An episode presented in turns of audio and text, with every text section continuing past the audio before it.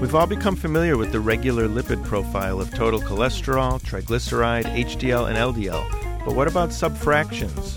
Are they something we need to be paying attention to? Joining me today is Dr. Evan Stein, professor of pathology and laboratory medicine and associate professor of internal medicine at the University of Cincinnati. He's also director of the Metabolic and Atherosclerosis Research Center in Cincinnati, Ohio. Welcome to the show, Dr. Stein. Thank you, Larry. You know, over the last few years, I personally have been inundated by different companies that want me to start subfractionating lipids into their components or their subfractions. And I was wondering if you could kind of shed some light on exactly what these subfractions are and, and if we should be doing that. I think the best thing to do is to start off with a just brief overview of what these subfractions are. And I think the focus has mainly been on the LDL subfractions so as we continue, I'll probably concentrate on the LDL subfractions.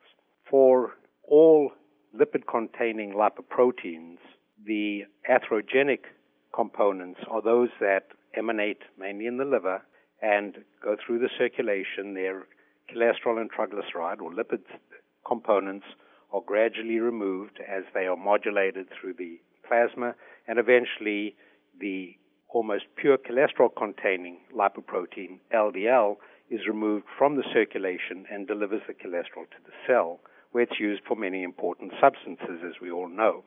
The critical component to carrying lipid through the plasma, enabling it to be solubilized, is a protein called apolipoprotein B. Thus, we start off with ApoB being excreted from the liver containing a lot of triglyceride and a moderate amount of cholesterol, and that's what we call very low density lipoprotein or VLDL. And then as the triglyceride is gradually removed by adipose tissue and endothelial cells, it becomes more and more relatively cholesterol enriched and lipid poor. So we now change it to LDL or low density. So we classify it based on the amount of lipid, which determines the density of the lipoprotein. Potentially all ApoB containing lipoproteins are atherogenic.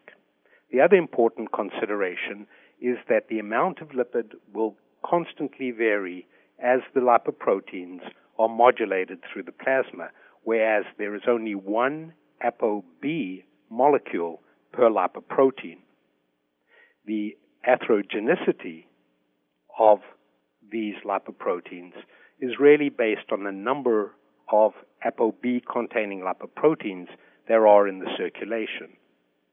Well, it's interesting you just hit on a very important concept the number of ApoB containing particles. So there's a lot of controversy about looking for particle size versus particle number.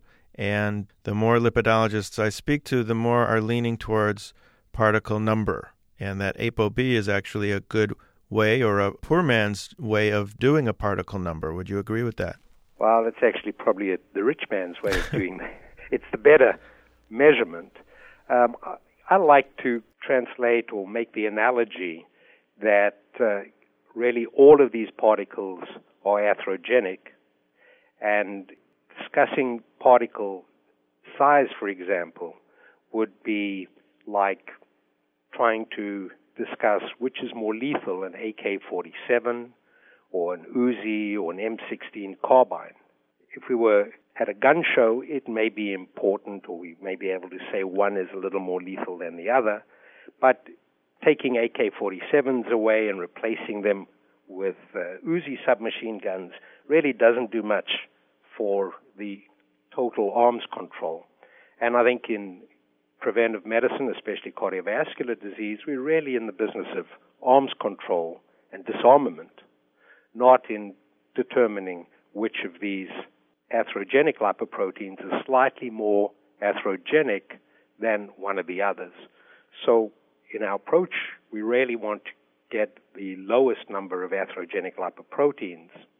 I think as we'll evolve the discussion, we'll determine whether measuring subfractions or whether even our existing lipid measurements give us very good guides to basically disarmament. Well, it sounds like you really want to get the number of atherogenic particles or the number of potential killers off the street completely. And I'm wondering how low is too low? I mean, how what do you consider too low in LDL? Because as you know, we do need cholesterol in all our cells. So, what's your lower threshold? Well, it's interesting having been in this business now for over 35 years, uh, having started the lipid clinic back in 1971 in darkest Africa, uh, dealing mainly with inherited disorders and well before most clinicians would have considered treating cholesterol important. In the old days, our average cholesterol was well over 200, and most lab reports did not indicate that cholesterol was abnormal until it was over 300. If we had started by trying to reduce cholesterol or LDL below 100, people would have thought we were crazy. Not only could we not get there with the drugs we had, but there were many, many people in the other fields, not in the lipid field, who said that lowering cholesterol too much could be potentially dangerous. This hasn't entirely gone away, as there was a recent article about a month ago which uh, suggested that low LDL cholesterol was associated with an increased risk of cancer deaths uh, using some of the clinical data. So this keeps sort of haunting us every decade or so. However, as we've gone from people with very high cholesterol levels and treated them, and then gone to the next level and further and further down based on evidence based clinical trials, we now know that getting the LDL cholesterol certainly down to about 70 reduces morbidity and mortality from cardiovascular disease compared, for example, to lowering LDL cholesterol to about 100. So I think that Uh, we have good safety data down now at about 70. If one looks epidemiologically and physiologically, it's been estimated, for example, by Brown and Goldstein, the people who won the Nobel Prize in 1985 for their work on the LDL receptor, that the optimal LDL cholesterol surrounding a cell should be about 1 millimole or about 40 milligrams per deciliter. And that's essentially the level we're born with when we use up an enormous amount of cholesterol for rapid growth during the first couple of years of life. If you've just joined us, you're listening to ReachMD XM233, the channel for medical professionals. I'm your host, Dr. Larry Kaskel, and with me today is Dr. Evan Stein, founder and director of the Metabolic and Atherosclerosis Research Center in Cincinnati, Ohio. Dr. Stein, let's talk a little bit more about the LDL subclasses. There are numerous companies out there hawking their wares and trying to convince us that their lab assay is the best one. We have Berkeley, we have Liposcience, we have Atherotech. What is a lipidologist to do?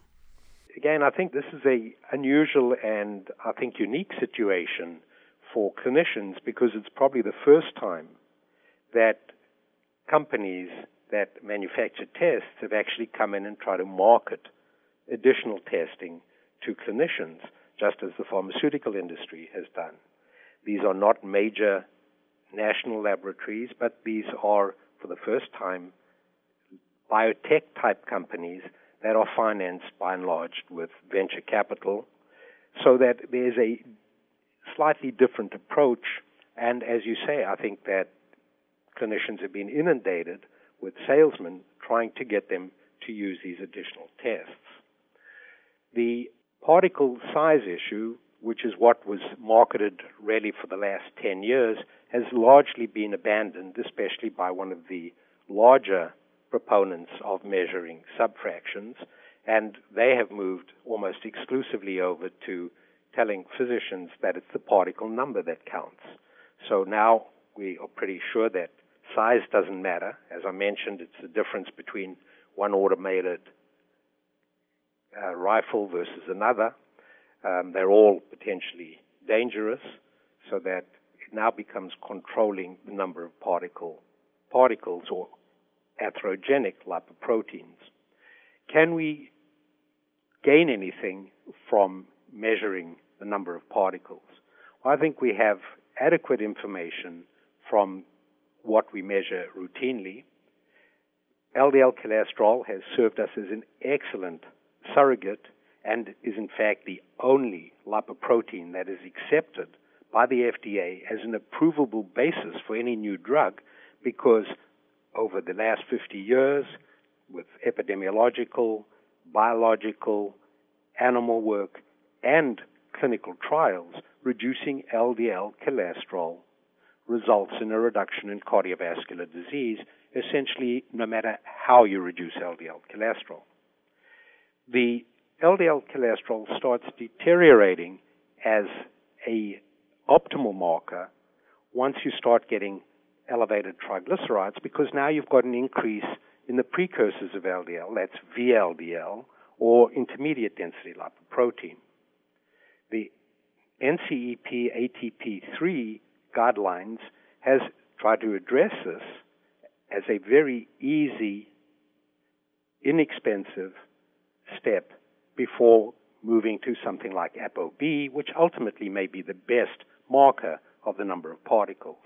They did this by saying that when triglycerides are moderately elevated, above 200, that one should now not only look at the LDL, but if the LDL is within the guidelines or the goals, move to non HDL.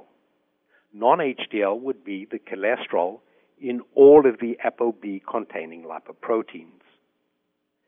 And this is a more difficult goal to achieve, which means that you still have more particles when triglycerides are elevated, because LDL is now relatively reduced, so that it is very cheap.